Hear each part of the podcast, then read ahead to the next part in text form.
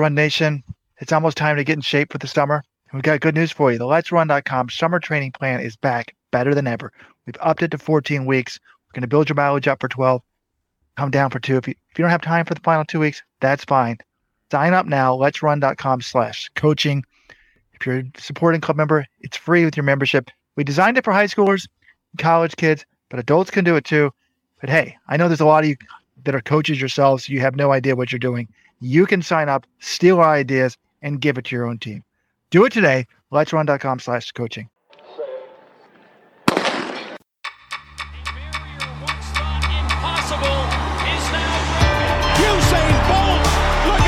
Europeans say that he hasn't really been in a war yet, but this boy's got utter belief in And somehow she's found the acceleration.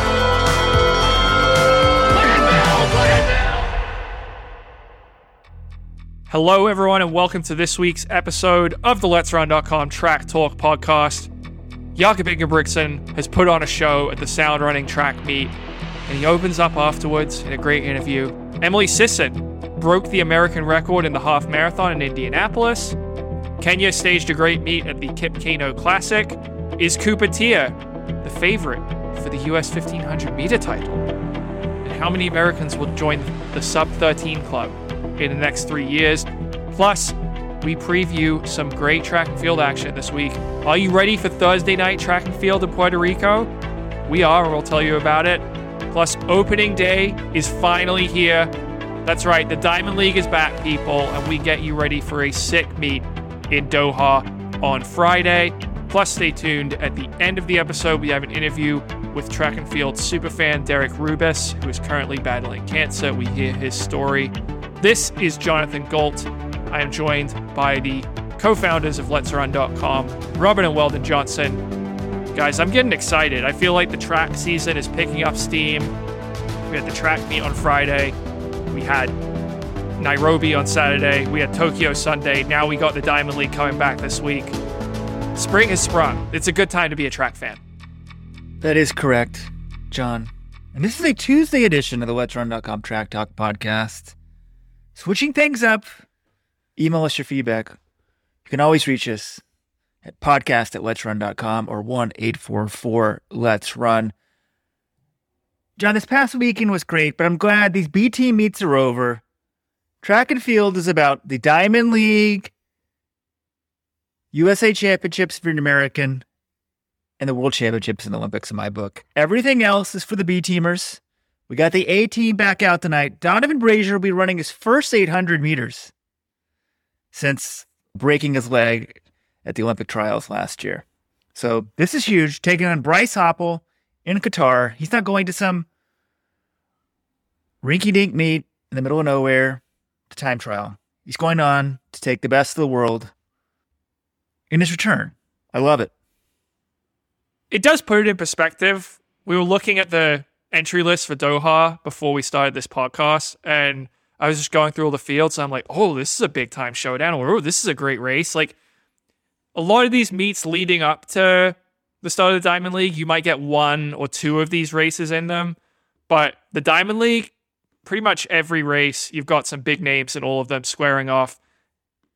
Maybe this is a especially loaded meet. This is probably a better than average Diamond League meet, but it's still kind of puts in perspective. Oh, we get really excited because Jakob Ingebrigtsen's running a 5K time trial where he's going to get the Olympic standard.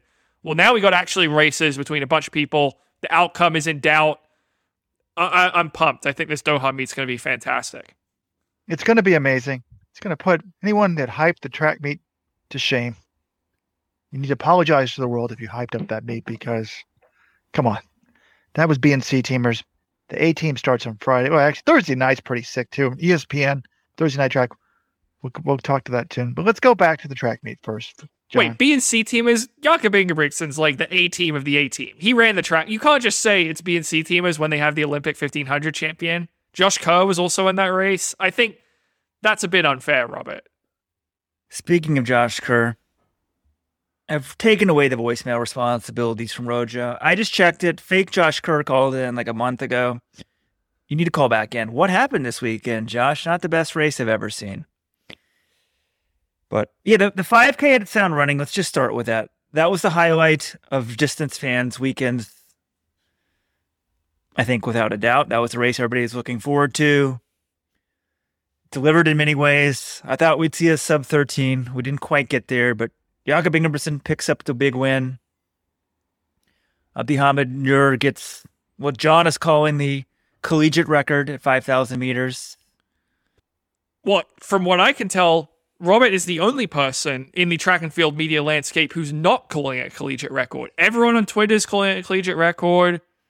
He's the only one. He's saying because Lawi Lalang ran 13 flat in July 2013 after the NCAA season was over, that that's the true collegiate record. Robert, can you give your explanation for this if people weren't listening to the Friday 15 post reaction show on Friday? This is pretty simple, folks. Look, Nur ran 1306, right? Which is faster than the 1308 Henry Rono ran, also the 1308 that Lawi Lalang ran back in the day. In season, meaning before the NCAA championships. But Lawi Lalang ran 13 flat when he was a junior at Arizona State. He was dominating everything. And then he went over to Europe in July, still wearing his college singlet. It's no different than an American going to like the U.S. Olympic trials as a junior in, in college. And he put up a 13 flat. Last time I checked, 13 flat is significantly faster than 1306. And it's not like he went pro and didn't come back to Arizona. He came back to Arizona, ran a full season of cross country and indoor and outdoor track, and then graduated. So to me, your anything you run in college before your senior NCAA, your final NCAA championships, is should count as a collegiate mark. Because otherwise, I don't understand how you can count Nur's mark. Nur's mark. This meet was not ratified for the NCAA. It didn't have enough events or enough teams or something. I don't know. Call it a dumb rule, but this meant meet did not count for NCAA qualifying purposes. You will not see Nur's time on the TFRRS list. So this was nothing. He did the exact same thing that Lawi Lalang did. He ran fast in a pro meet that did not count, while as a collegiate that did not count for NCAA championships. If for some reason you want to indicate what time of year it happened, go ahead, I guess.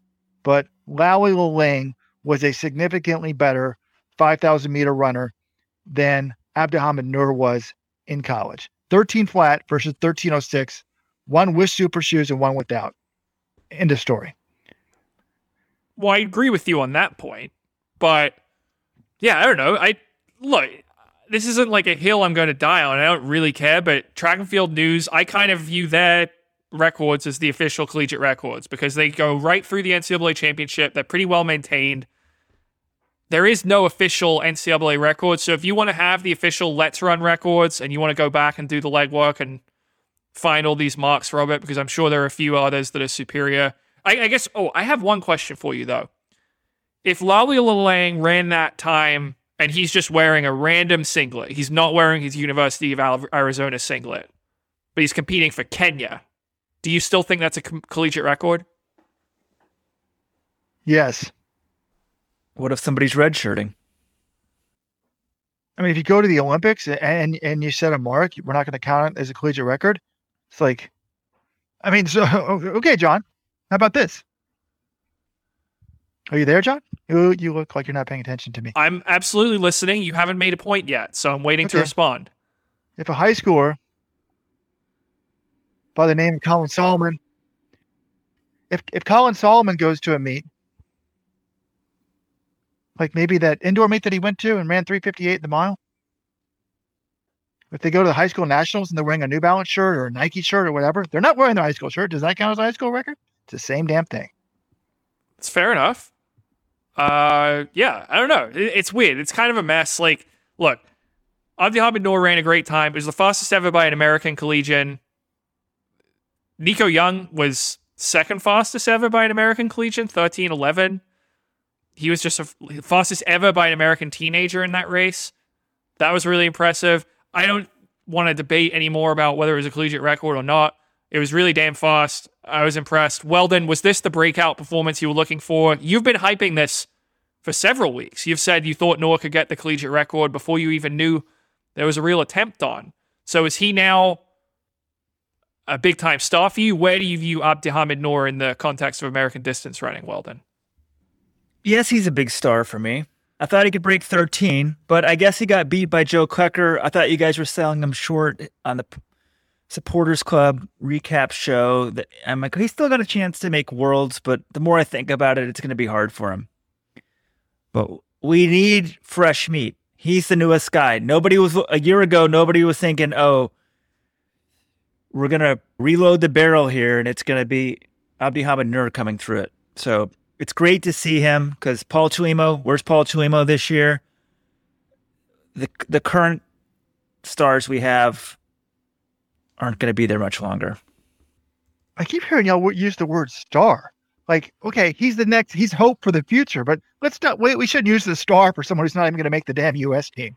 Like, come on. Like, th- now, but by the way, all the people that accuse us of Let's Run, Let's Run Nation of being racist, you promote the white runners. This, this is why I would say, no, we don't. We're an American focused website. We're focused on American runners. So here I am trying to promote the pros and the black and the brown Africans that will be dominating the Doha Diamond League. But we do get excited about normally they're white because they happen to be American. But in this case, he's not white and we're still hyping him. But he's not No, a star. He's a very promising prospect.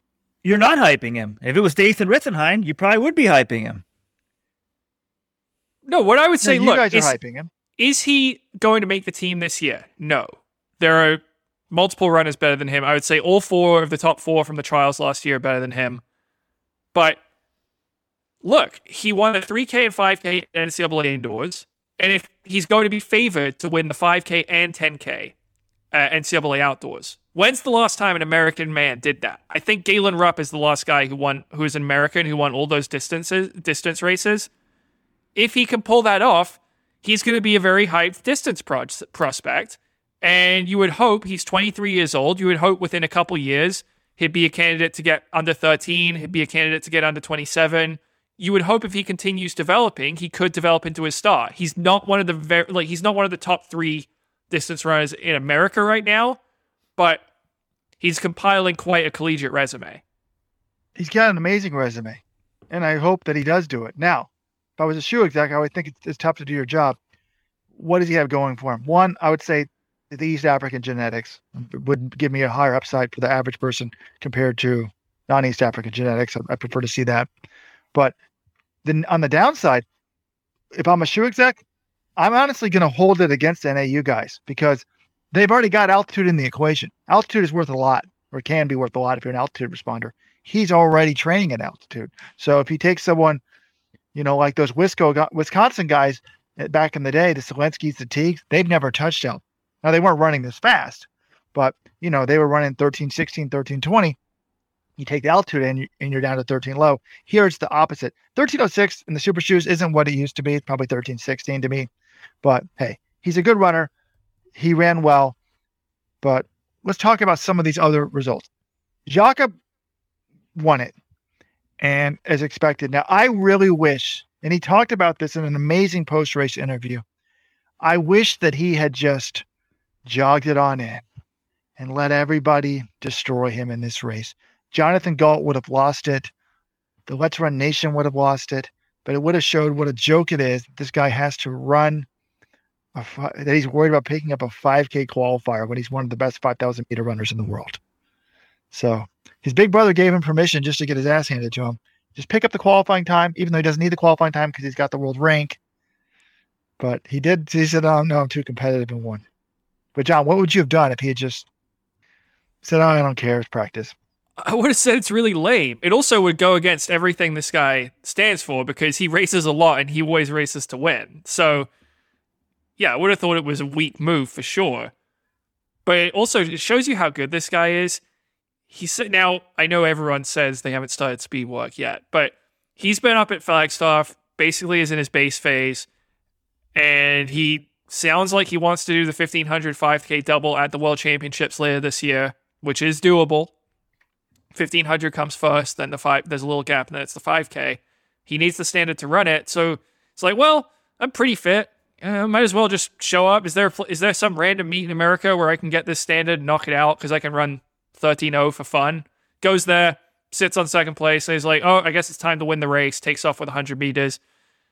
Uh, It just shows you he's 21 years old, and he. I know he's run 12:48, so this wasn't a surprise, but it just kind of shows you he's on a totally different level from these other guys in the field. He can go out there and run 1302 and just head straight back into training, whereas some of these guys are like you know, trying to run as fast as possible. And yeah, I don't know. There's a lot. Of, it was good results all around. I would say for the top guys. I mean, Mohamed Mohumed from Germany, that was a big PR 1303. I thought Joe Klecker, really good sign for him to run 1304 because he's missed a lot of time. He, well, he missed a bunch of time in the indoor season, and he's got the US 10K championships at the end of the month. He looks to be right on schedule for that. And then we already talked about Nur, and then Nico Young, I was really excited for again. He's 19 years old and he ran 1311. I know he has the super shoes, but that's a fantastic result. And Heat 2, we talked about a lot of this on the Friday 15 as well. So if you are a Let'sRun.com supporters club, Let'sRun.com slash subscribe, you can go back and listen to our thoughts. But his brother, Nico's brother, Lex Young, ran 1343, second fastest high school time ever. That was really impressive as well. So a lot of good results in this race. Well, John, if you want to go by the your collegiate logic, that's the fastest high school time ever. I follow the track and field news lists, and they credit Galen Rupp as the high school record holder, even though he ran his time at the end of July in Belgium after he, the summer after he graduated from high school. So they don't have consistent criteria between high school and college, which is like, what, what does any of this even mean? But yeah, that is a fair point well, John Kellogg and I spent a lot of time last night one in the morning discussing this. On high school, I'm see, I'm the opposite track of Neil field news. Anything before you graduate in college should count as a collegiate record. In high school, I'm willing to count the summer times. Anything you run before college starts. So I'll say September 1 of your freshman year should count because there's not really a set high school championship. You could, I guess, you could set it. You know, if there was one, but that's a little bit more debatable to me. But yeah, but back to this 5,000. I, I think the Klecker thing was more most impressive. We just didn't know what to expect at 1304. But the best performance, don't even mention, I've already forgotten his name because he's an afterthought in the Young family for me. Nico Young, 1311. No, no, no, no, no. He's not as good as his brothers. Lex and Leo, we were wondering if the twins, I mean, I'm a twin, we're going to be better. I think they're going to, 1344 to me is more impressive. they're 43, as a junior in high school? Kidding me? This is getting into Japanese territory. They've got that Japanese high score. By the way, no one talks about that. People rave about Colin Solomon. There's some Japanese guy that's run 337, 1322 this year. This this Lex Young looks like he might be able to do that next year. So that's when when the Newbury Park hype train will really be at, at, in full force. But I really enjoyed after the race Let's Run intern Carl Winter and talk to Jake Jakob Ingebrigtsen. And he did such a good job on the interview. It wasn't just Carl's questions or some of the other questions, but really it's just Jakob likes to talk track and field. I think he enjoys the sport. He's a student of the sport. And when we were in, in Belgrade, like, I, I, I filmed a whole interview like in whatever language he speaks. It was like 10 minutes. He was Norwegian. Come on, Robert. What? they speak Norwegian in Norway. Come on. Well, he speaks multiple languages, so I assume I assumed it was probably Norwegian, but could have been something else that I wasn't sure of. Put it up on the internet. It was pretty popular, but he's very thoughtful. He thinks a lot about running, and um, there was really like, so we're to forgive Carl for losing to Colin Solomon in the men's 1500. He's allowed to be the Let's Run intern, even though he lost to a high schooler because he did such a good job in this interview. But my favorite part was he was asked like, "What's it like to you dream of winning the Olympics? Then what? What's it like?" And Jakob admitted it was really tough to come back from that. It's it's really strange uh, because I've I trained for that specific race for uh, basically my whole life.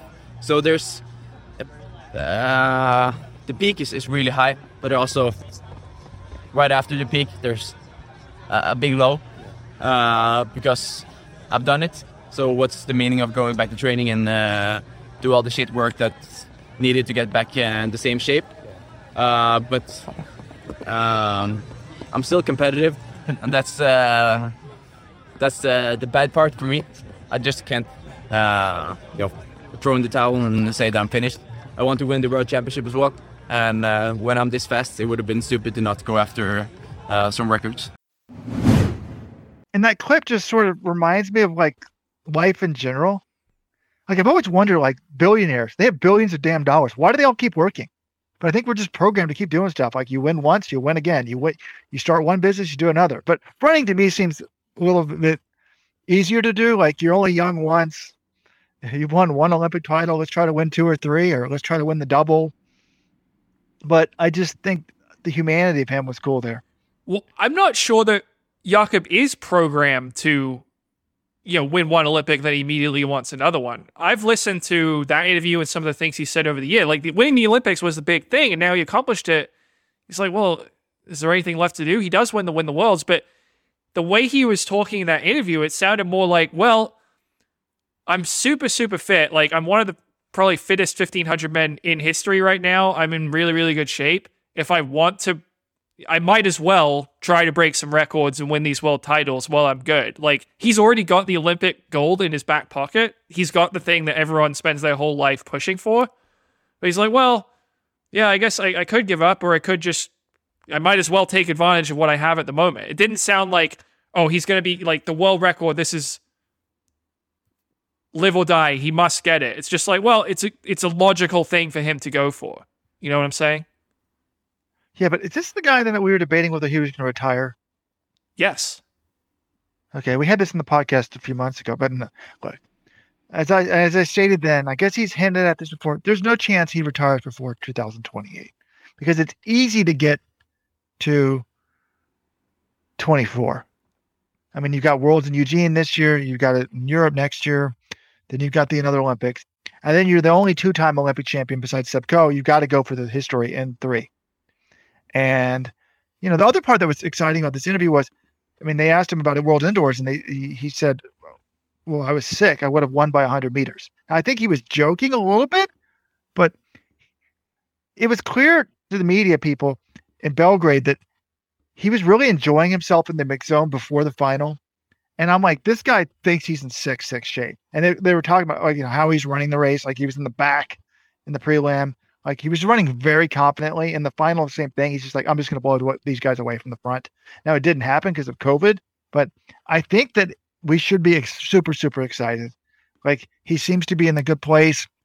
I think he thinks he's super fit, and I don't know if there's really time to get the world record. I don't think there is before Worlds, but I think afterwards he's going to have plenty of time maybe to to to pull a Cheptegei, hit a little downtime, and then slam it. Well, he also wants to, wants to run the Europeans as oh, well. Oh, good point. And if he wants to double there, you know, maybe he just says, "Screw it." I'm. Remember, like the end of last season, he did run really fast coming off the Olympics, won Prefontaine, but he did. He seemed a little worn down after that. And if he's going hard and he's doubling at Worlds and he's doubling at Euros, he might just say it's not worth it going for a world record. I'll try next year. So Jakob sort of struggling with motivation to come back after the Olympics. I mean, I think that's just totally common. I remember re- hearing about, I think it was an Olympic diver. And they contemplated suicide after like winning a medal. They'd put their whole life to the, towards this thing, and they're like, "That's it." But by chance, I heard this podcast last week. I'll link to it. It's called Impact Theory with Tom Bilyeu. I'm not sure how I was referred to this thing, but it, it sort of talked about this, and it said if you celebrate the win more than the pursuit, that sets you up for failure in the future. And they're like high, highly repeatable. People have continued success. They understand that like the pursuit is the war- reward. Obviously, you got to celebrate it, but like it's just not about getting whatever you're trying to achieve. You have to enjoy the process. And I think Jakob does enjoy, he loves winning, but I think there's a part of running that he loves the pursuit. Otherwise, he wouldn't be as good as he, he is. So somehow he needs to embrace that side of the sport. But it's interesting to hear him, you know, talk about him because some of the interviewers are like, "Hey, have you guys heard of the Newbury Park guys?" and well, I guess we can play that clip. Here he is talking about what a 1340 5K in high school means to him. I try to follow uh, as much as I can, but of course, Diamond League is the first priority and uh, and all that. But uh, that's the fun thing about social media. Everybody posting if someone runs fast and uh, does well, uh, and I see that there's a lot of high schoolers and also young people in college running fast, uh, but they don't. they can't quit there. They need to take the next step, go into pro, and then run even faster. You know, 1340, 1320. That's that's nothing right. compared to uh, in, in the bigger picture. Um, but it's uh, it's a good step in the right direction. So I kind of thought that meant he did know what Newbury Park was, but then I'm like, well, he kind of know. He kind of mentioned the time that they were running. So does he know Newbury Park? Maybe he's a secret fan. I was thinking he was dissing them, but now I'm not so sure. I don't think he's dissing them. I just think it's a different perspective. In America, we're locked into okay, this is the progression. You're just high school, and then you're college, and then you're pro. We have the good benchmark times for each level. Whereas Jakob, he's essentially been a pro since he was a teenager. So he's just like, all right, well, he was competing against the best in the world when he was 17. So he's not thinking, oh, between 17 and 18, I should be running this certain time. And then between 19 and 23, I should be running this certain time, and that makes me good. He's just like, no, there's one time. It's the best in the world, and that's like what you measure everything against. Because it's crazy to think, but Jakob, if he was in the American system, he'd either be a junior or a senior in college right now. But he's not thinking, oh, you know, I ran a collegiate record at this meet. He's just like, no, I ran 1302. How does that compare against the best in the world? So it's just a different mentality, I think. Yeah. And when he broke he was the youngest guy to go sub four, right? And Correct. People went nuts over that. And I remember thinking, and his brothers, I think, were already. I think Philip had already won a medal at that point. No, that was the year. It was the 2017 pre classic. Philip won his medal uh, at the end of that season. Okay. So they both were very good. And I remember thinking, there's no guarantee he's better than his brothers. Like, just because you go sub four in high school doesn't mean you become a world champion. Tap the brakes. Well, Jakob proved me wrong about that one, but we also assume that there's this sort of natural progression, natural progression. You're the best in high school, you're the best in college, then you're a pro. Well, I think there's a lot of people in this very 5K who show that's not necessarily the case. We talked about Lawi Lalang, the 13 flat. Do you guys know what Lawi Lalang's PB is? 13 of 13 flat point nine five. It's that same time. He never got faster. I was actually in Monaco for that race. Also in this race, sneaking under the World Championship standard, a guy named King Ches. Edward Cheserek of Oregon, I think 17 time NCAA champion. He's gone on to dominate as a pro, right? Oh, whoops.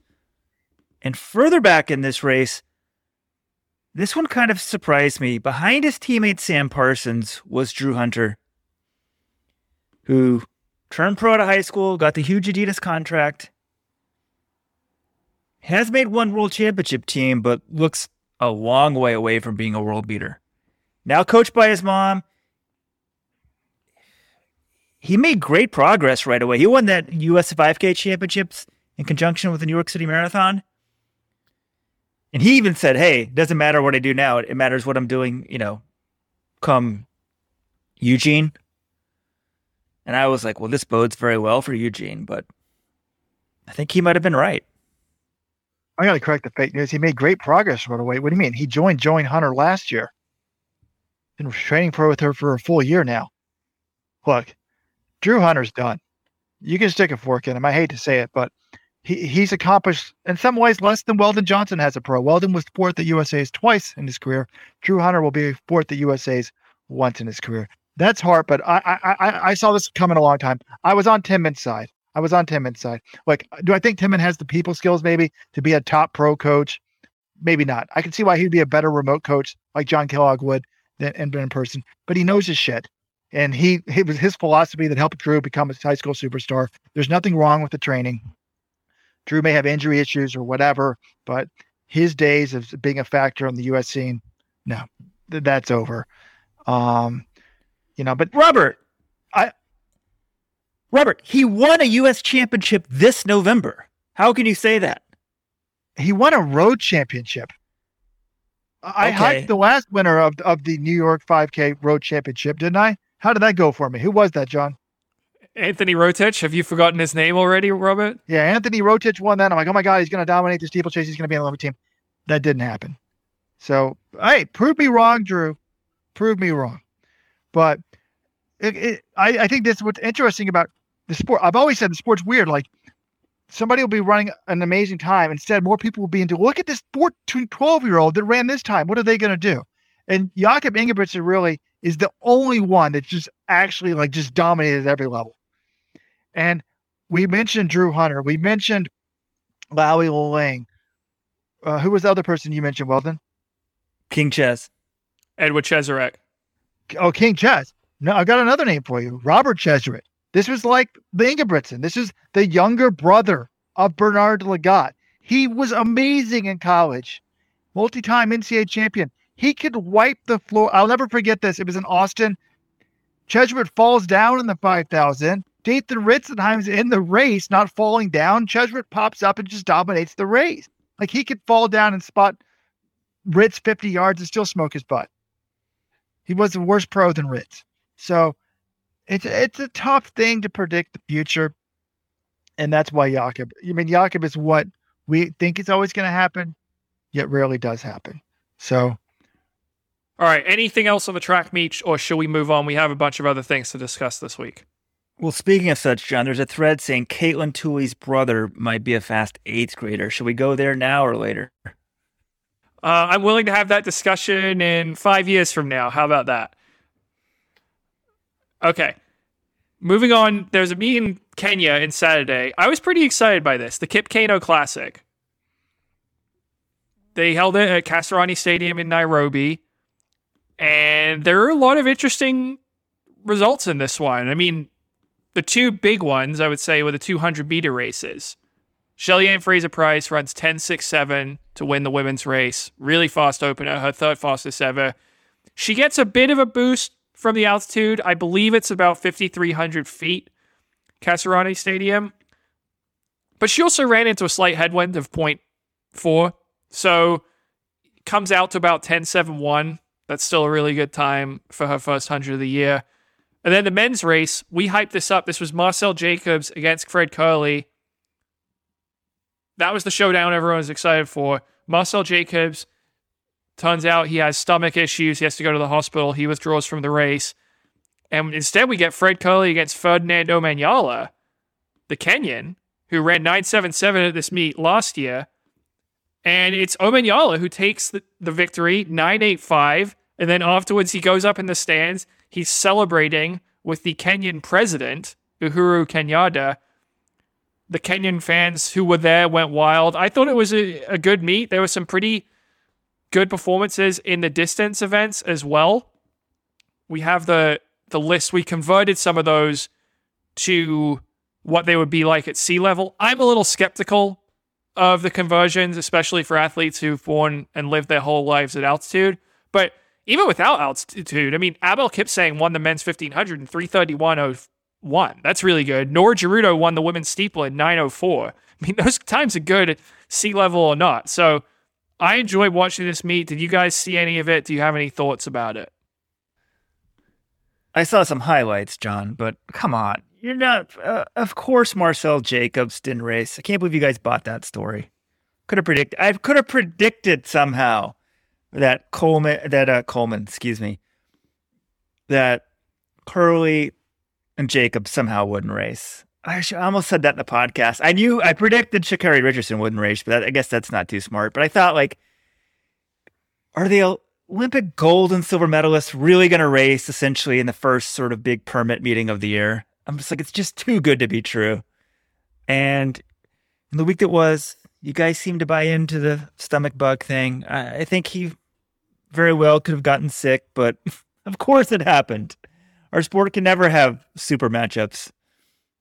Yeah, it did kind of feel like, yeah, of course this. I, I know what you're saying, Weldon, but I can sympathize because one, first of all, Fred Cur- sorry, Fred Kerley was there, he raced, but Marcel Jacobs was in Kenya. You know, he did the pre-meet press. The paparazzi was getting photos of him landing at the airport. I like how they do that for the Kenyan athletes. They have, you know, they they talked to they did an airport press conference with Shelly-Ann Fraser-Pryce, which I thought was interesting as well. But then it says, "Oh, he's got stomach issues and he has to go to the hospital." I was just thinking when I went to I went to Kenya in 2017. We did a story on Eliud Kipchoge, and then the few the next week we were in Uganda for the World Cross Country Championships. And before I went on that trip, I was told, you know, you should stick to bottled water because as a Westerner, you know, your stomach might have problems with some of the tap water in Kenya or and in East Africa, Kenya and Uganda. And the night before World XC in Uganda, I ordered a salad at an Italian restaurant, not thinking that the salad would be washed with tap water, but it was, and had horrible stomach issues that night and the following day. I'm like, would I be shocked if this happened to Marcel Jacobs that he went to some Italian restaurant, he is Italian, the night before a race, orders a salad, and then suddenly, you know, he's crapping his brains out? I wouldn't be shocked at all. So, yeah, look, if he withdraws from pre or he withdraws from Rome in June, maybe I get a little bit more skeptical, but I'm inclined to believe that this is a genuine case of food poisoning. I think the common denominator, John, is Italian food. When I went to the World Half Marathon Championships and got food poisoning, where were the World Half Marathon Championships? In Italy. I apologize to America for embarrassing the country in that one. Look, John did the lion's share of the week that was this week, but I changed the language on the Marcel Jacobs. John's like, we're inclined to believe. I 100% believe that he was sick. I mean, this is not a guy. Like, why would he skip? Why would he fly to Kenya and then skip out on the meet? You think he's trying to take some of the appearance fee, but not risk losing? If this guy was worried about losing and blowing his appearance fees, he would have never shown up at World Indoors. I mean, this guy was supposed to get his butt handed to him at World Indoors, and yet he won it. I, I think this guy just likes to compete. I, I'm so impressed by him showing up at these meets. So totally buy the excuse. He got sick and couldn't race. So it's kind of funny though that in Kenya, to me, the big takeaway in the Kip Keino Classic is, man, some of these people are good at running in altitude. It, it that's one, and two. It's crazy in Kenya that the the top thing we're talking about is sprinting in Kenya, and that's in part because the two Olympic champions on the track for Kenya, Faith Kipyegon and Manuel Korir, neither one of them ran in this meet.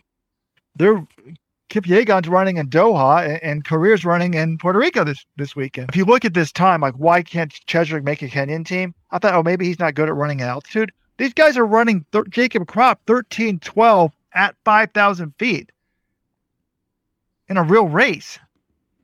King Ches is running 13 12 at perfect out, low altitude, perfect conditions. Yeah, well, Robert, one of the things about Cheserek is we were saying, oh, he's going to make all these teams he was coming out of college because this was at the nadir of Kenyan 5K running. In 2016, they didn't have any Olympic finalists. 2017, I think they only had one. Now they've actually got some legit guys. You know, Jacob Krop. They've got Nicholas Kimeli, who was fourth at the Olympics last year. So it's harder to make the team, but it's a good point on him. A couple other things I wanted to mention about this meet. First of all, this 100 with Omanyala and Kerley, I thought it was interesting because the first it was called back for a full start and fred kerley ran probably further than almost anyone else i would say he made about 40 meters before he turned around and fred kerley you know going in he's the olympic silver medalist he's been in good form i would say he was the favorite in this race and then the second time they fired the gun there's been screen captures race take tweeted out this picture Omanyala, he's off the ground already where everyone else is on the ground now it's not synced up to the gun, so it's kind of hard to tell if it's an actual full start. But they're saying maybe he got away with one, and also that Kerley might have been a little bit tired because he ran harder and longer for the first full start. So, yeah, Race Take is also a big Fred Kerley fan, so you might be a little biased here. But I did think it was sort of interesting elements uh, to consider when you look at this result. Say to say that Ray's take is a big Fred Kerley fan is understating it. He's been on record saying Fred Kerley is going to break Usain Bolt's 100 meter world record. So the false This year. start, I love conspiracy theories. It's interesting, but the only negative part about this thing that doesn't work is is the fact that we saw at the NCAA indoors, John, having to run the 60 meters before the race actually helps you helps you run faster. Remember, they all started the men's 60 NCAAs this year. It was like, well, we know who's not going to win. It's the guy that ran the whole 60 meters. Nope, they bring him back. Now there was like a 20 minute gap though, and then he won again. He ran even faster. So it, it was pretty, pretty, pretty cool stuff. It, it, it's a good meet. I would like to point out one thing about this meet. You saw the the this Omanyala in the crowd with the Kenyans president and that stuff. If you that's the only clip you saw, it looked like there was a huge crowd. This stadium was by no means full. Now it's a huge stadium, it's sixty thousand people. But I just would like to. I've always said people always say some people don't have never been to Kenya. Like, oh, the Kenyans are good runners because track and field is really popular in Kenya. It's not really popular in track and field in Kenya. And John, will this finally let the world know that? Like soccer is, is the number one sport there. They're no good at soccer, even though they love soccer. So it's not about what sport is popular. Now, I do think in Kenya, people realize it could be life changing money. But again, that doesn't explain why only one tribe makes that life changing money. It's called genetics.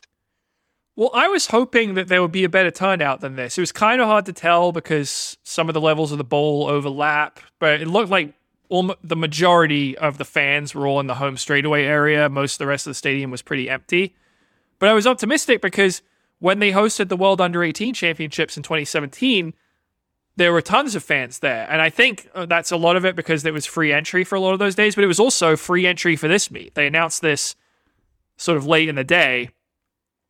So I guess the question for you guys do you think Nairobi can and should host a world championships coming up soon? Because we've got 2025 and 2027 yet to be awarded. Would this be a good spot for world championships? Do you think they should have it there? Absolutely. I want them to have it there. I think it'd be great for a number of reasons. One, it's never been in Africa.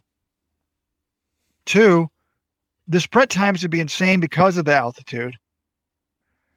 And three, Kenya's gotten a lot of good distance runners. I think they would get, you know, it's an event. Like when they had World Cross there, it was packed. People just generally go if it's like, oh, it's a world championship. You're living in Kenya. No offense, there's not like a lot of NBA games or NFL games to go to or Premier League soccer games it's a big event. I think it would it would draw enough fans. And come on, I mean, I'm not trying to knock Kenya for not being popular there. I mean, the Oregon relays crowd. Did you see that? Like I, have said this. Can can we look at the crowds in Eugene in the last few weeks and in Kenya this week and just admit that neither one. There's nowhere in the world where it's just like you put on a random track meet and tens of thousands of people show up to watch it. Period. No, yeah, well, yeah, you need to promote it and stuff, but I, I agree with you, Robert. I think I think 2025 should go to Tokyo because they kind of got screwed with the 2021 Olympics. They've got this brand new stadium. Get give the Japanese fans a chance to go and cheer at this meet. And then 2027, I think you take it to Nairobi. It's way past due that Africa has hosted the championships. I do think people will come out and support if this thing was promoted. I think having it in Nairobi, yeah, would be fun with the sprint times. It might be challenging for the distance runners, but this isn't look, they had an Olympics at Mexico City, which was way higher than Nairobi, and you can question whether the wisdom of that, but I think 5,300 is doable, 5,300 feet for altitude at a world championship. So yeah, that would be my proposal. Tokyo 2025, Nairobi 2027. Yeah, as long as they get security done, I'm fine with it. I think there's there were some concerns even with the World Juniors about the U.S. State Department, security, whatever. But the coolest event I've ever been to in my life by far was the World Cross Country Championships in Mombasa. I think it would be just super cool to have it in Kenya. I think the people will get behind it. So I, I, I said security and the money. You need the prize money. If World Athletics, I don't know who, if they, or the Kenyan government just puts up the cost, but you know, putting up, I don't know what the number is, 50, 60 million dollars might be more of an issue in Kenya, whereas the state of Oregon's floating a lot of the world's cost this year. So if if the Kenyan government's like, hey, we have other things we're concerned about, but it might be it'd be good for the brand of Kenya. I think I would encourage people to go visit. Um, and I think we've seen the fans when they do come out in Kenya. At least if Mombasa is any indication, it's awesome. Yeah, they might have to do what they did in Doha, where they just sort of give away some tickets to fill the stadiums. But if they do it, you are going to get wild crowds. The crowds at the World Under seven, uh, World Under eighteen in 2017 were terrific. Now imagine that for the World Championships. You've got stars. Well, maybe Faith Kipyegon. Who knows if she's still winning? But Kenya is going to have some distant stars. whenever they hold this meet. They are one of the great track and field nations. So yeah, I think it would be a great atmosphere. Yeah, ticket sales are just a drop in the bucket for the overall cost of worlds. I don't know what percent we could try to figure that out, but maybe you know you sell tickets and then or try to sell the st- main viewing points, get a lot of foreigners to come, and then whatever you the upper bowl or whatever you give away those tickets or reduce costs. Just I want it packed. I want hundred percent capacity every session. All right. Well, good luck getting that. 60,000 for Are every you session. kidding? I mean, morning sessions. Come on, well then. The morning session should never exist. Other thing that caught my eye from this meet was the women's 800. Prudence, if you told me at the beginning of the year that on May 10th, the world leaders, the top two in the world in the 800 would be American Allie Wilson at 158.18 and then South African Prudence Sekgodiso, 20 year old, ran 158.41, hadn't broken 201. So just a name to be looking out for um, moving forward. Wait, so Allie Wilson ran a world leader at Sound Running. We haven't mentioned her name till now. I mean, I think she deserves a shout out.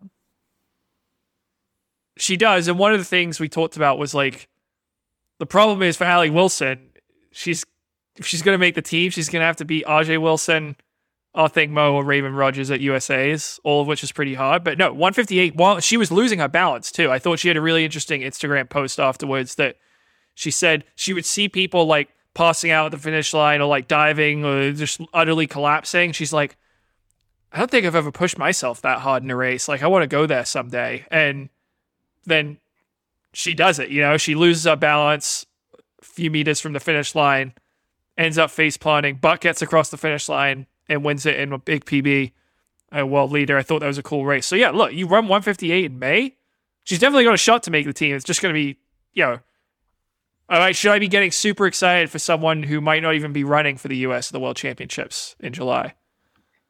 I don't know, but nice run by her. Atlanta Track Club doing some things this year, 800 meters. Olivia Baker made the team, World Indoors team. Shane Shane Strike, Strike. American record in the 1K. Absolutely. They're having a great year. We should have maybe extended our coaching series and had the Bagley's on. We, we have the Bakers on. I was thinking more people. Terrence Mahon. The Hansons apparently never responded. I'd like to have them on. Look, it- the Atlanta Track Club deserves credit for this. I mean, they've started this team that's doing well. But just type in Allie Wilson, her bio comes up on the Atlanta Track Club page. It's updated with her PB from last weekend. I can't get over USATF. They're, the, the communications department there is so antiquated and so outdated. Like they don't do bios. Like, like most colleges don't update bios and have anything of sense. right here. It's got bios. It tells you what her role is at the Atlanta Track Club. She's the coordinator for volunteer services. Got a Q&A with her. It's absolutely amazing. If Rich Kenah, the head of the Atlanta Track Club, is not the head, next head of USATF, if he wants that job, it's an absolute disgrace. This guy has innovative ideas, and he was a former elite runner. He would try to change things up. He is what we need to move the sport forward in this country.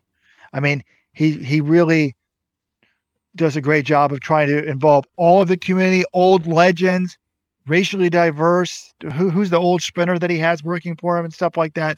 He just it's one good idea after another. Yeah, they got a good thing going down there in Atlanta, so keep up the good work, guys. Uh, all right.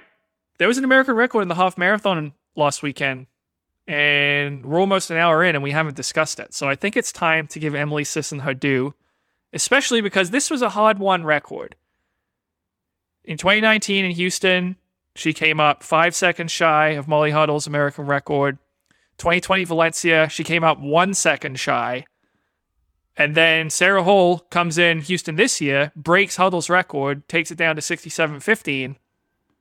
Emily Sisson, she's building back in. She had an injury last year heading into the Olympics. She had to withdraw from the New York City Marathon. She comes back, wins the US 15K title in March, but then she gets COVID at the end of the month. And you're thinking, oh man, the thing, everything's just lining up against her. But she goes out there to Indianapolis destroys the field. She had the help of a couple male pacemakers, but even through 20K, she was behind pace. And you're thinking, man, she might not get it. I was watching the end of the race. I was like, she's gonna have to pick it up, and she did. She closed very well over her last 12, uh, last thousand meters, run 67 11 to get the American record and win the US half marathon title. So, congrats to Emily Sisson. And I think, you know, I said this when Sarah Hall broke the record. I think this record can continue to be improved. Remember, we're in a world with super shoes where the world record is 62.52. Sisson told Fast Women going to the race she was going to try to go out mid 66s pace and try to pick it up. So that to me tells me that she may have broken this American record, but not everything went perfectly in the build-up or in the race. I think Sisson or someone else is capable of lowering it, but congrats to her for getting the record. The record's definitely soft, soft in absolute sense. I mean, she talked about running much faster if she hadn't gotten COVID. Here's my big bold prediction. It just hit me. She's going to be the American record holder in the marathon. I think it's going to happen this fall. She's a better runner than Keira D'Amato. And I think she talked in this interview kind of about, or afterwards, I think it was her, someone said, like, I just think we're going to reset the bar of what's a good time in America. And I think with the super shoes, it's going to be her. I was just looking her up until Shepsha. She really only run two marathons in her life. Yeah, she ran London in her debut in 2019, 223, went really well. And then she DNF'd after the trials. She was supposed to run New York. I mean, remember, we were in an area where during COVID, there weren't many marathons. And also, after she didn't make the marathon team, she was like, well, I'm going to refocus on training for the track. So, kind of makes sense. But I guess, Robert, if she's going to break the American record, you're assuming she's either going to run Chicago or Berlin or maybe even London again because she's she was supposed to run New York last year, and she's not going to get it there. Oh, so she might go back to New York because she's supposed to do it last year. It's possible. I, am pretty shocked she didn't run, Boston you know, a spring marathon. But I mean, she's based in where she used to be based in Providence, right? I mean, she's got ties to East Coast, but I think she doesn't like hills, right? So to me, Boston and New York don't make sense to her. Why bother with those races? I guess you make money as an American, but you're going to make a lot of money if you get the American record. Emily, screw New York. You'll get that American record in the marathon. Now wait, Robert, this Emily Sisson person, it's weird. Didn't didn't you have a conversation with her coach one year? He told you she'd be good at the marathon. Is is that the same person I'm remembering? That's the same person. But ironically, that was done at Boston, which she seems to be avoiding. So that's why I came up with the theory, with the hill theory. Those of you who are new to the podcast, I like to talk about how when Emily was in college, I would talk to her coach Ray Treacy. He said, "Oh, of all the people I've ever coached, she's made for the marathon. So I used to bring it up on every podcast. I purposely didn't bring it up, and now you're trying to embarrass me and kick me while I'm down. Former voice of the Ivy League, and now you're still piling on. Yeah, no kicking, just a little gentle poking fun here, Robert. A little ribbing. But you mentioned this.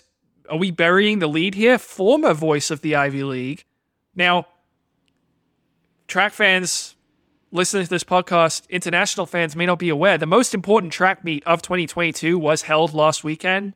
The Outdoor Heptagonal Championships, uh, Yale's, uh, Weldon's alma mater, Yale University. And Rojo was not on the mic, and we haven't received an explanation. Robert, what happened? Did they did you get canceled? Were they scouring your message board posts?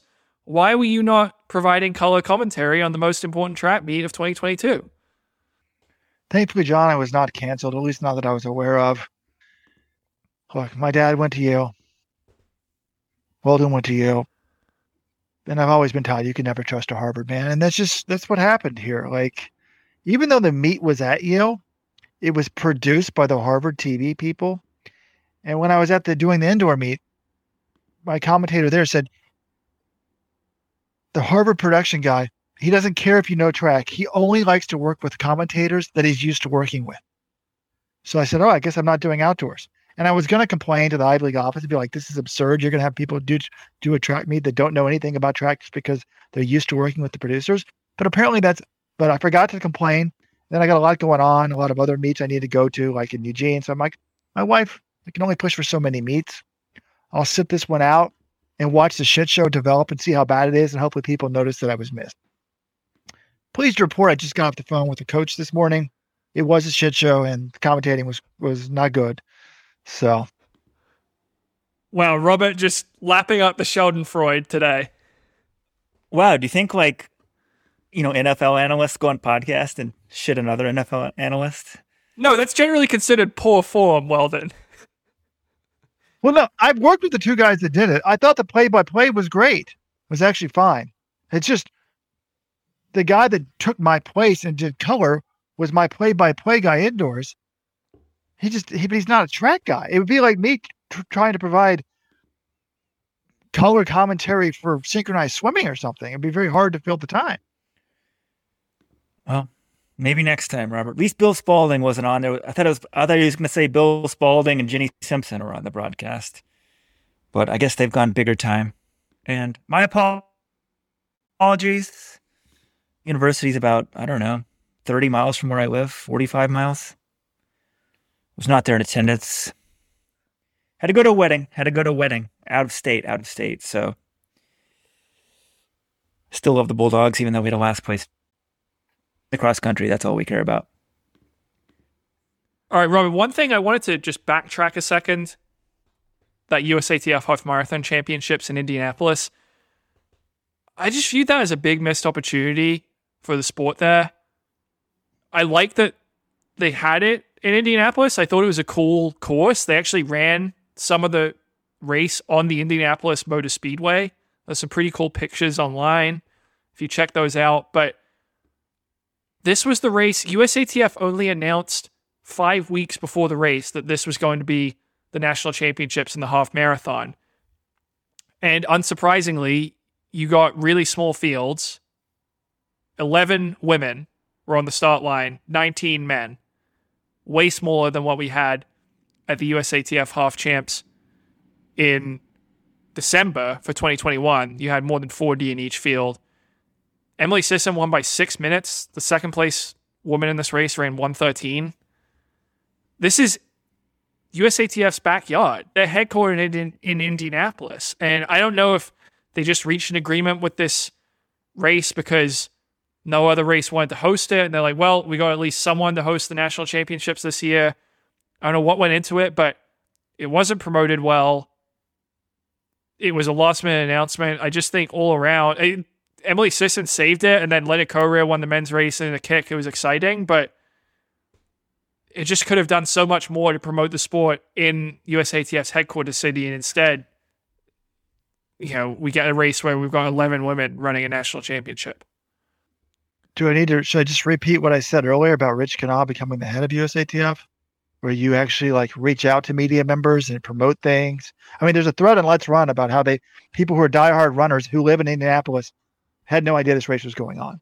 So, oh, Robert, the Indian Indy, what is is this the Indy Mini Half Marathon or whatever it's called? That goes on every year. So how do they not know the race is not going on? That part I don't get. Like, okay, the race should have been announced more in advance.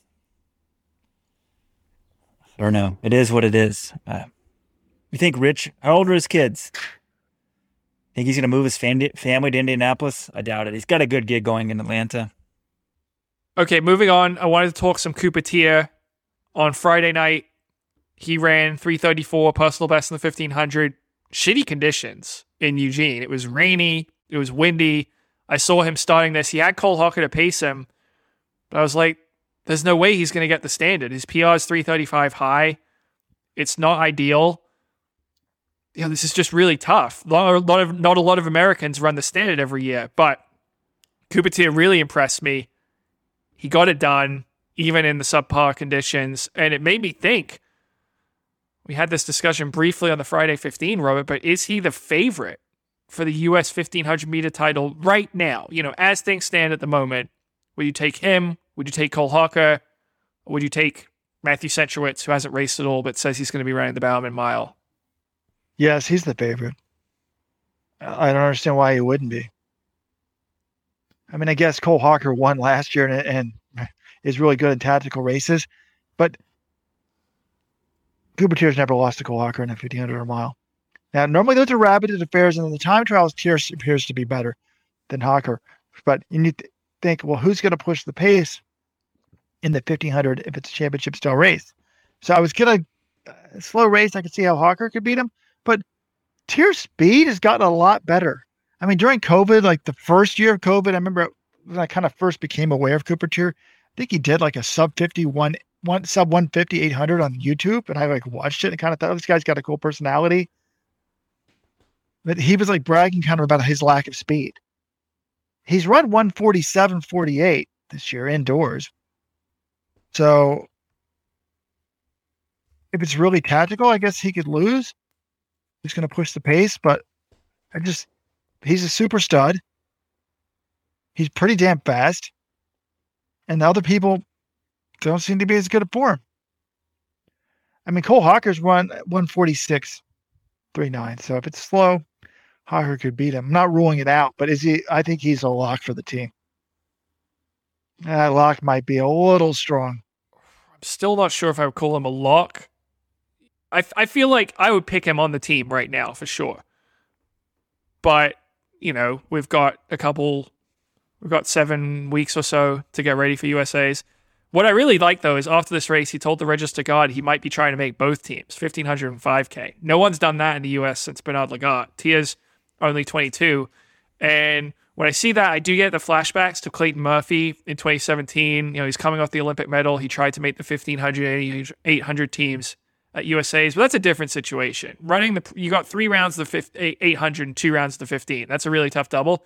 This one, you the schedule is very nice actually. You have the 1500 semis on day one. You have the 1500 final on day three, and you've got a straight final in the 5000 on day four. So could Cooper conceivably run both? Absolutely. Could he make both teams? Certainly got a shot. So I'm excited to see that. What I really am also waiting to see the Bowerman Mile, we always get excited for it, but that's going to be pretty telling because you've got Cooper Teare, you've got Cole Hocker, and you've got Matthew Centrowitz is scheduled to make his season debut. So we're going to get to see where those guys all stand in terms of the top American milers about one month out from USA's on the same track. So that should be a good show.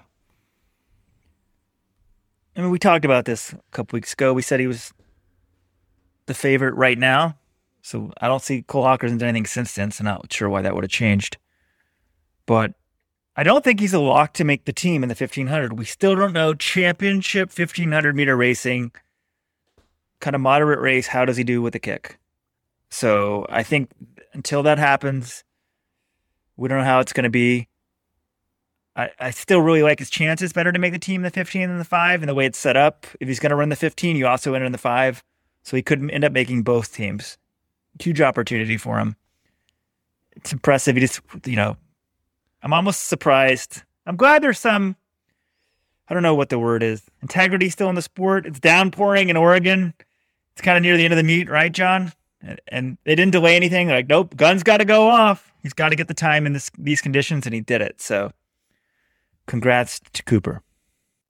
What's interesting is looking ahead to USA's is I feel like Hocker and Teare are good enough friends that like they would kind of help each other set the pace. Like Teare could take it for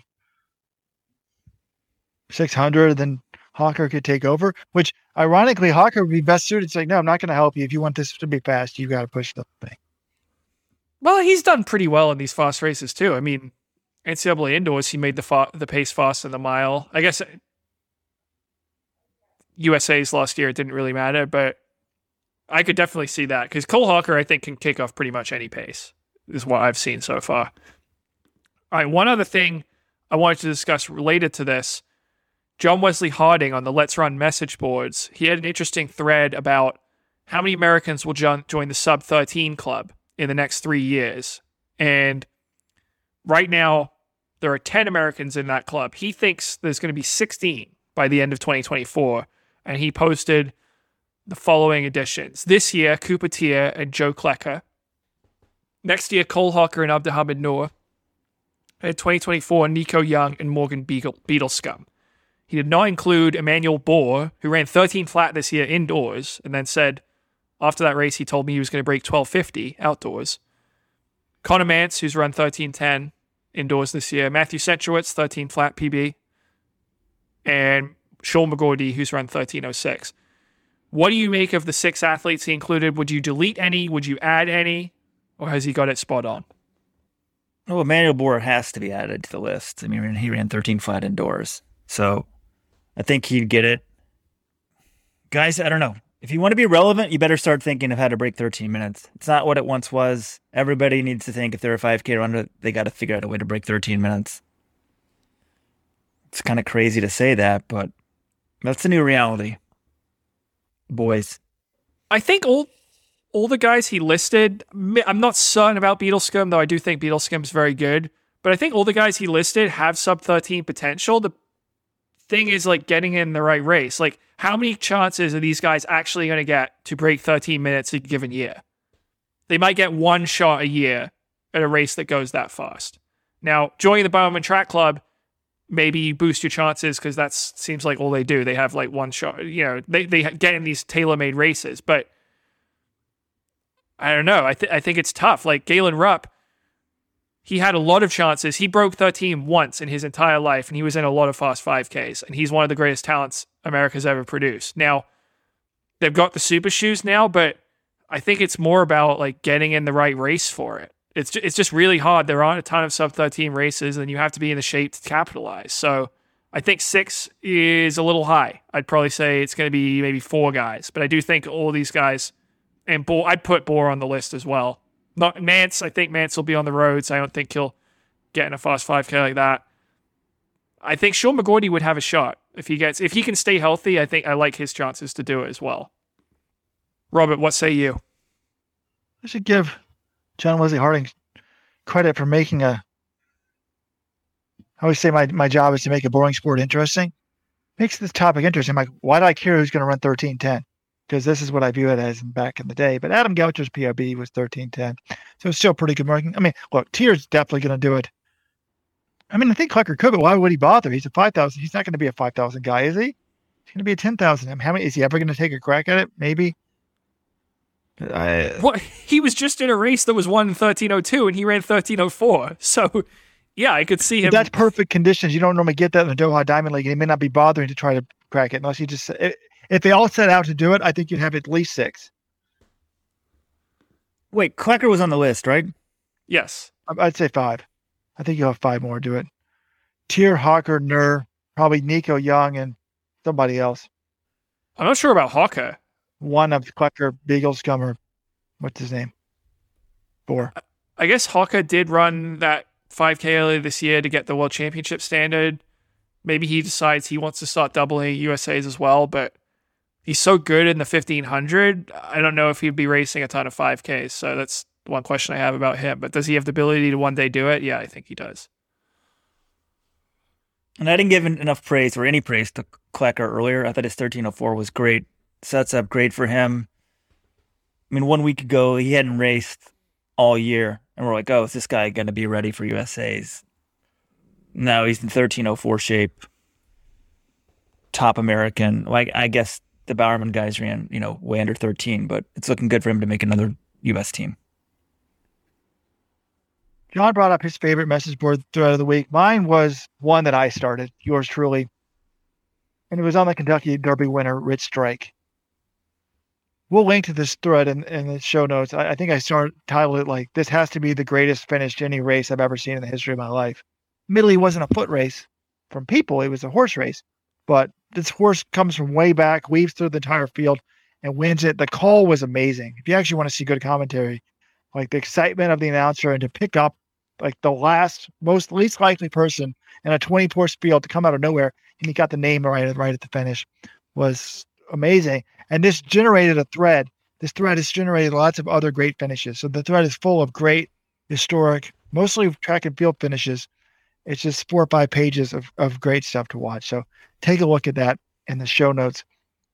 But let's get excited for what's coming up. We got track and field's opening day on Friday, Doha, but we've got a nice appetizer on Friday night. Paul Doyle of the American Track League is putting on a race in, in Puerto Rico. It's going to be on ESPN, right? ESPN two, six to eight p.m. Thursday night. Thursday. that's night. a great time, and the fields are loaded. There's like 12 Olympic champions or something. Yeah, there are 12 individual Olympic champions. I'm not sure. I guess the fields, I don't know about the depth. I know there's a lot of star power up top. And we do get a nice showdown Emmanuel Korir versus Kirani James in the 400. I don't know about the rest of the fields, but I'm certainly excited to see some of these. Elaine Thompson Herah running the 100. That's exciting. Athing Mu in a 400. Korir and James. Stevie Gardiner's in the 300. Adding him to that 400 would have been even crazier. But I think he would have won because Steven Gardiner doesn't lose 400s. He's undefeated in that distance since 2017, very quietly. But Christian Taylor is returning to the triple jump. Trayvon Bromell and Marvin Bracy in the 100. I, am excited. I think it's going to be good. And any meet that's on any sort of national ESPN platform on American TV, you can just turn on cable and put it on ESPN2. That to me is a win for the sport. So, yeah, absolutely a very nice appetizer, Robert for the Doha meet on Friday. I mean, I love the time of this too. 6 to 8 p.m. during the week. I don't know. I guess because the Diamond League all the time in the U.S. is during the week at like 3 p.m. It's sort of like Champions League soccer. But to have a meet prime time ESPN, this is great. You know, the other meets are on usually the weekends. I was just shocked to see these fields. Elaine Thompson, Herah. I mean, every time she runs, it's fabulous. And then on Friday, you got Donovan Brazier turning to action in the Diamond League. Well, just how about the Diamond League returning period? What time is this meet, John? This is noon Eastern on Friday, and I believe it will be streaming on Peacock, according to Josh Cox. He sometimes does the commentary. So, yeah, absolutely worth tuning in for. We're going to have a Let's Run.com live reaction show afterwards where we'll break everything down, all the big performances. Now, there are a lot of big names in this meet, but Brazier, he's the one you're most excited for, Weldon, in the 800? No, no, no. This meet is like the track meet on steroids. We, we, we got to let's just hype this up first. I mean, Weldon's most excited about Brazier returning, I guess, from an American standpoint. But really, I mean, I, I just, to me, it's, well, can I say it? I don't know what you're going to say. So go ahead and say it, Robert the whole meet is is is insane to begin with. But I'm most excited about the men's 1500. You've got the Timothy Cheruiyot. You've got Etienne, the guy that I've been John thinks I'm hyping up. Abel Kipsang just ran 331 flat at altitude. That's converted according to the current calculators 325.94. Do I think he's going to run the world record? No. But everyone that threads like, look, he's in 328 shape. Now, th- this race is fat. You got Yomif Kejelcha in that. Stewie McSweyn. I mean, it's insane how good that race is for the beginning of the year. Now, I, I forgot to a- update an article the week that was a few weeks ago when I talked about Timothy Cheruiyot losing in this Kenya race where he was only sixth. I got a nice email from someone. I apologize, I don't have your name in front of me. And they're like, "Look, did you see what Canova posted about this? Like he did, he did what uh, what Ingebrigtsen did to do last week. Cheruiyot was in this race. He needed to run it for the armed forces or whatever, police or whatever and he just cruised in. He didn't kick it in. He just cruised in in sixth place. So that doesn't mean that he's not in shape, but we know Kipsang's in insane shape. Etienne's a talent. Cheruiyot, that's just unreal. But women's 3K, Faith Kipyegon, wondering why, why did she run in Kenya? Because she's going to Doha to get paid, honey. Racing Francine Niyonsaba, the inner six star. So that's going to be really good. Uh, I think world record holder in the steeplechase is also in that race, John, right? Am I wrong? Beatrice Chepkoech, yes, I think she is. Uh, she didn't have a great year last year, though. She wasn't healthy, so TBD. I mean, she is a very good flat runner, but who knows how healthy she's going to be. Beatrice Chebet, also, who won this meet in 827 last year, but I think it's going to be Niyonsaba and Kipyegon. Those are the two to watch. And Kipyegon, she's run really well at 800. We haven't seen her do a ton of stuff uh, the longer distances, but she was, remember, a two time world junior cross country champ. So interesting. she's running eight twenties. I think she's going to wipe Niyonsaba in this race. I think you're forgetting how good Niyonsaba was last year. I think it's going to be interesting. But you, you, Robert, you're wrong. The best event is not the men's 1500, it's the men's 200. Fred Kerley, Andre DeGrasse, Noah Lyles. So you've got the Olympic champion against the world champion, and you've got Fred Kerley in there, who's been in great form that's the race of the meet for me. I mean, that's the sprint matchup of the meet for sure. I guess Erriyon Knighton couldn't get away from high school. You know, he's got like chemistry test the next day or something. did we say Dos Santos, Benjamin Samba in the 400 hurdles? But this 800, well, I am surprised, Donovan Brazier, that his first 800 since the injury at the trials is going to be a diamond league. Like, wouldn't you want to like have a sort of stick your toe into like some shallow water before just jumping into the deep end? Like, he's facing Marco Arop, Bryce Hoppel. I mean, it doesn't shock me.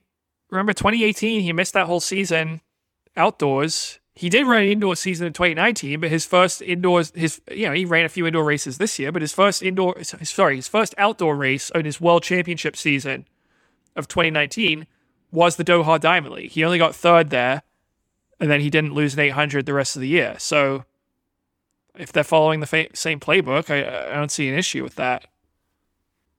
Ferguson Cheruiyot's in there.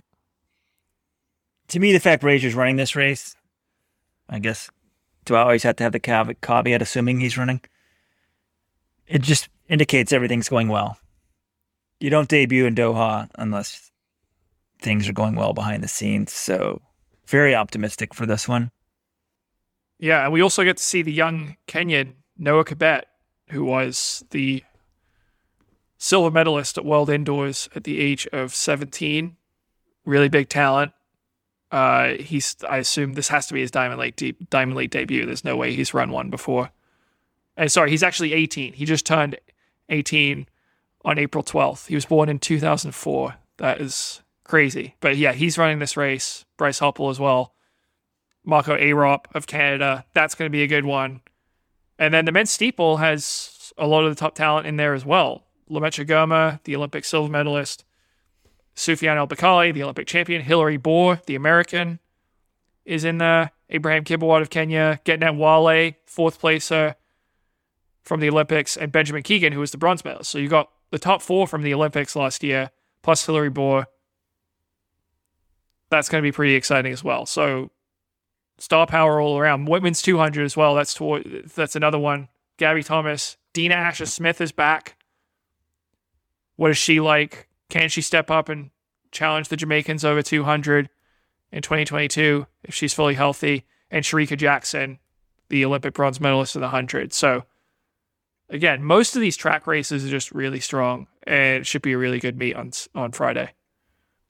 It's going to be amazing. We've got Thursday night track and field, then we wake up again. Diamond League opener, 12 noon to 2. My son is on another COVID quarantine. He's, I swear to God, he's missed eight weeks of school this year because of COVID.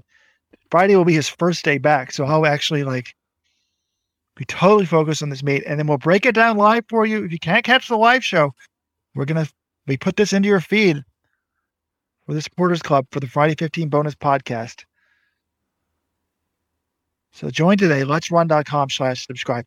Speaking of which, I need to give Weldon the access to the voice, the text line as well. John, too. Maybe I should give it to John. John's really good at text, so I'll give you the app you download to your computer and 844-538-7786 will come right to your computer, John. So you can interact with the fans. Oh. What I would recommend, I would say, look, if you have a day off or something you can take from work and you're listening to this, or you're considering you're in college and you only got one class or something, Friday might be a nice day to sort of check out early or don't even, you know, just take a sick day. You got track and field at 9, at 9 a.m. if you're a West Coast, noon if noon Eastern. It's supposed to be se- it's 79 degrees, high of 79 in Boston. It's going to be a really nice day. You know, it's just it's just I want you to spend some of the time outside, but you start off by watching the track and field, maybe with a beer in your hand. Then you listen to us break it down on our post meet reaction show. And then you got a few hours to enjoy the day afterwards. It should be beautiful weather here in Boston. Uh, Friday is going to be great. I'm already looking forward to it, guys. Yep. And John, you forgot how we what a joke college is. College is pretty much over. Well, they might be in exams. I think a lot of colleges are in exams. So, oh, true. Take a break from your studying, watch the meet, and if you join the supporters club, you'll hear the reaction in your podcast, and you save twenty percent on running shoes, and you get the free training plan. This thing pays for itself. Very few subscriptions pay for the shirt. We the softest subscribe for a year, you get this. Like literally, we make these softest T-shirts in the business. They're great shirts. Subscribe today. You'll become a legend. Speaking of legends, we have legendary track and field fan Derek Rubis up next. Listen to him. Until Friday, everyone. Weldon Johnson signing off. We are happy to be joined by Derek Rubis, aka the hub of distance running. If you are unfamiliar with Rubis, he is a Wisconsin native and one of the sport of running's biggest fans. You haven't made it in the sport in the USA until Rubis makes a face in the hole post, subbing in his face for yours. Unfortunately, earlier this year, Derek was diagnosed with colon cancer. One of his cancer bucket list requests was to appear on the Let'sRun.com Track Talk podcast. So we're happy to make that happen. And Derek, thanks for joining us today. How, how are you doing? All right? Yeah, I'm doing good. Can you give us a little background? When did you when did you find out about this cancer diagnosis? How have you been treating it? How's the treatment going? I had problems with my GI issues, and I was going to the bathrooms many times and whatnot. And uh, then I had to order colonoscopy for me, and the the guy, uh, my GI specialist, he said that he did six that day, and three of them, including me, was uh, two other ones, including me. They said um, he, he had to tell them they had colon cancer, and so I found out during uh, my colonoscopy. Right now, my fifth week of oral oral chemo and uh, radiation, and this is my last week of that. Then I'll have four week nothing. Then I have to have surgery, a port put in me. Then I have uh, IV chemo, and then six months of a colostomy bag. Wow, It sounds like I mean, very brave going through all of that. It's it's really uh, sad to hear, but I know you have a lot of supporters in the running community. When is when is the surgery? Probably ended June, early July. I think you said you had radiation earlier today, just a, a few hours before this this call. Has that been difficult Yep. to to go through? How'd that go today? Um, it's it's been good. Uh, what I like about it is the four people that are are there. They treat me more like a, a human being rather than a cancer patient. So that's what I love about it. I don't want to be known as a cancer patient. I just want to be known as a human being. Yeah, through this. That's a good attitude. I think a lot of the people in the running world they know you as uh, much more than a human being, as, as a huge fan of the sport, and just on Twitter. If you're on Twitter or Instagram, you can't miss him. Uh, he's everywhere. So I want to ask you about running right now. running uh, i have to be inside my house uh, running uh, because i have to be close to uh, a bathroom just in case because the main highway uh, main street that i always run on bathrooms are far between so i wouldn't be able to make it to the next one in time so i'm in the house for about an hour to two hours But you've still been running. Pretty. You've still been running a lot. It sounds like. Yep. Wow. about 90 to 100 miles a week Oh my god, that's crazy. Yeah, I can't believe that. Wow. running for my running for my savior. So So what about like I know you follow college and professional running. Do you have a favorite runner at the moment? there's two guys, Opti Nur and uh, uh, Mar- Mar- Marci- Garcia Romo. Like two guys, and then I call her SD because I can't pronounce her name from Ole Miss.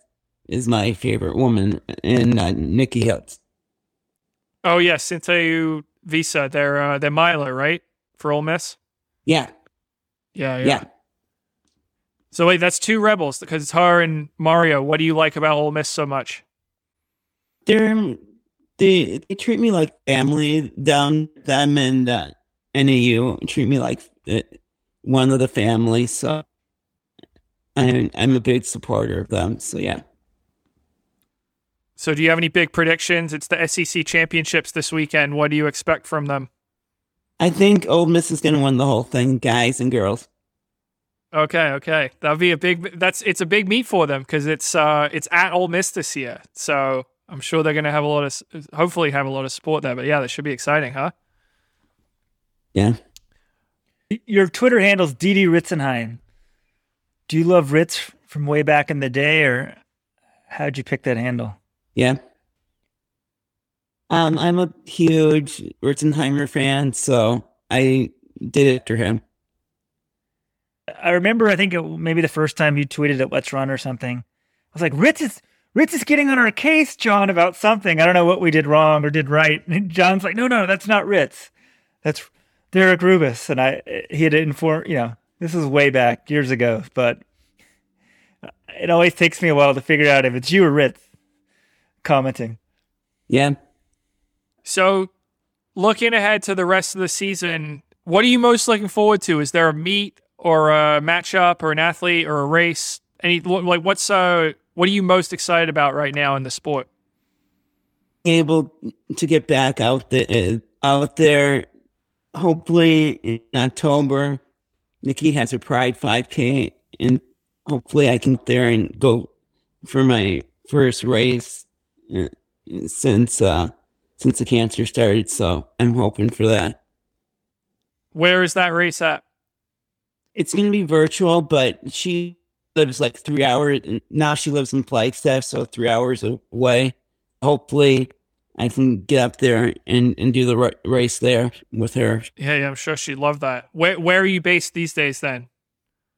In the, I call the middle of nowhere. Uh, it's called Santan Valley, Arizona. And has that been tough not being able to race? Like how often did you used to race before the the diagnosis? I had two races, be- uh, two outdoor races before the cancer, and uh, it's been tough being here basically because always doing the workouts or the runs by myself, and I have nobody to like push me. So I I have to push myself, or usually, uh, I this phrase beforehand. Uh, the game Benoit used to say to me, if you go over, go past the your limit and over the edge, and you're on the ground, you know you had a good workout. So is that usually how does that thing is that how things end up for you? Do you end up on the ground after these workouts? Yeah, So is running for you like a a test of what the body can do? Why do you love to run so much? my family's like, if I don't go out for a run, you see a different side of me, and I'm crankier than Hall. And uh, so it's been like a savior during this. From the spectator side of the sport, what can the sport do to be more popular? What advice do you have for those in charge? Uh, advice usually is uh, just you never know what you're gonna do. Just try it. Try it. You might. And, um, I mean, when I was coaching, help coaching D three, a lot of the guys and girls were always scared of doing the steeplechase, you don't know uh, uh, how st- strong you are if you don't try. So I always tell them you're stronger than you than you are in the sport. So yeah, There's going to be a lot of big meets coming up on the schedule. We have the pre-classic in Eugene, and then well, they're most of them are in Eugene. Pre-classic, NCAA's, the U.S. Championships, and then the World Championships in July. Do you have any predictions for what's going to happen at any of those meets? I hope people are going to be mad at me for this. That uh, the the Americans are going to sweep the distances. I'm hoping that worlds are going to sweep the distances and all this is that it's not just it's all about them. It, it's more about track as a whole. Well, definitely a bold, bolder prediction. I think the, that might be the boldest prediction we've ever had on this podcast. Would you say so, Well, Weldon?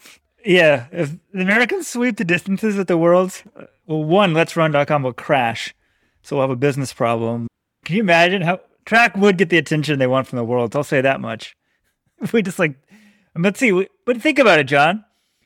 Okay, we can win the 800s. You can see we can win both 800s pretty easily. 1500, We got medal. We got Uh, two medal contenders. Five Ks are going to be tough.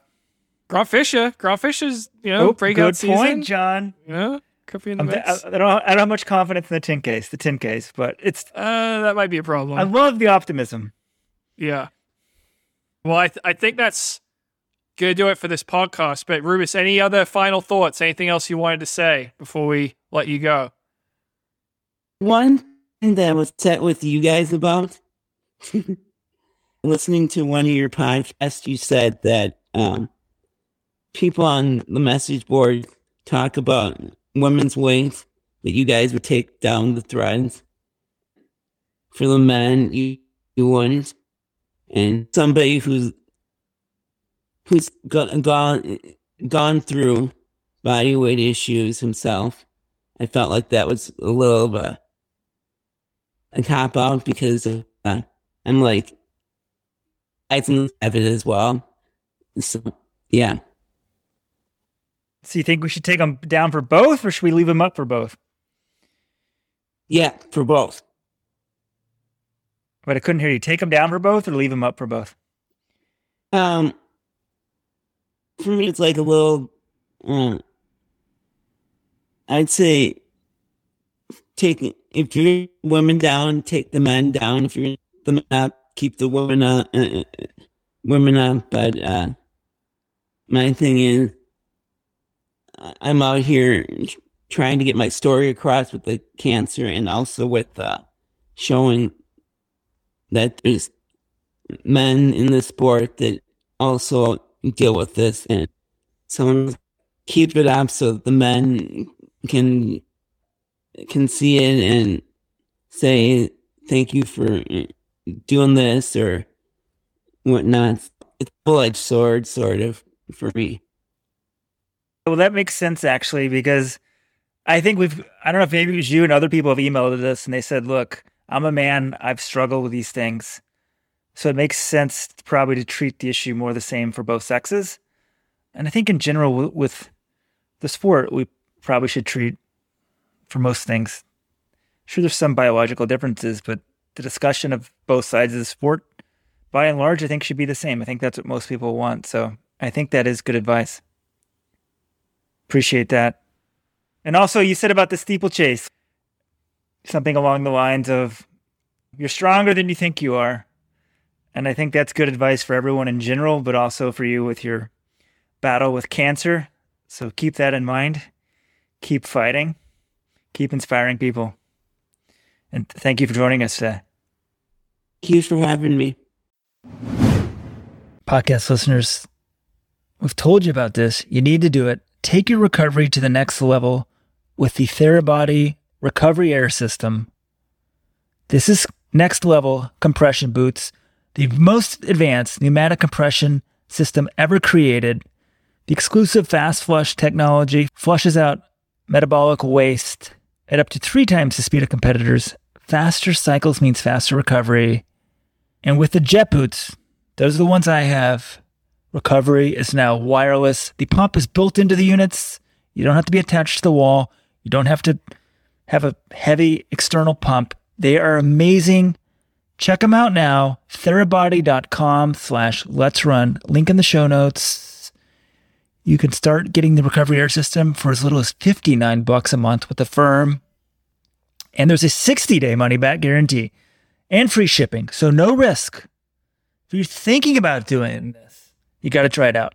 Therabody.com slash let's run.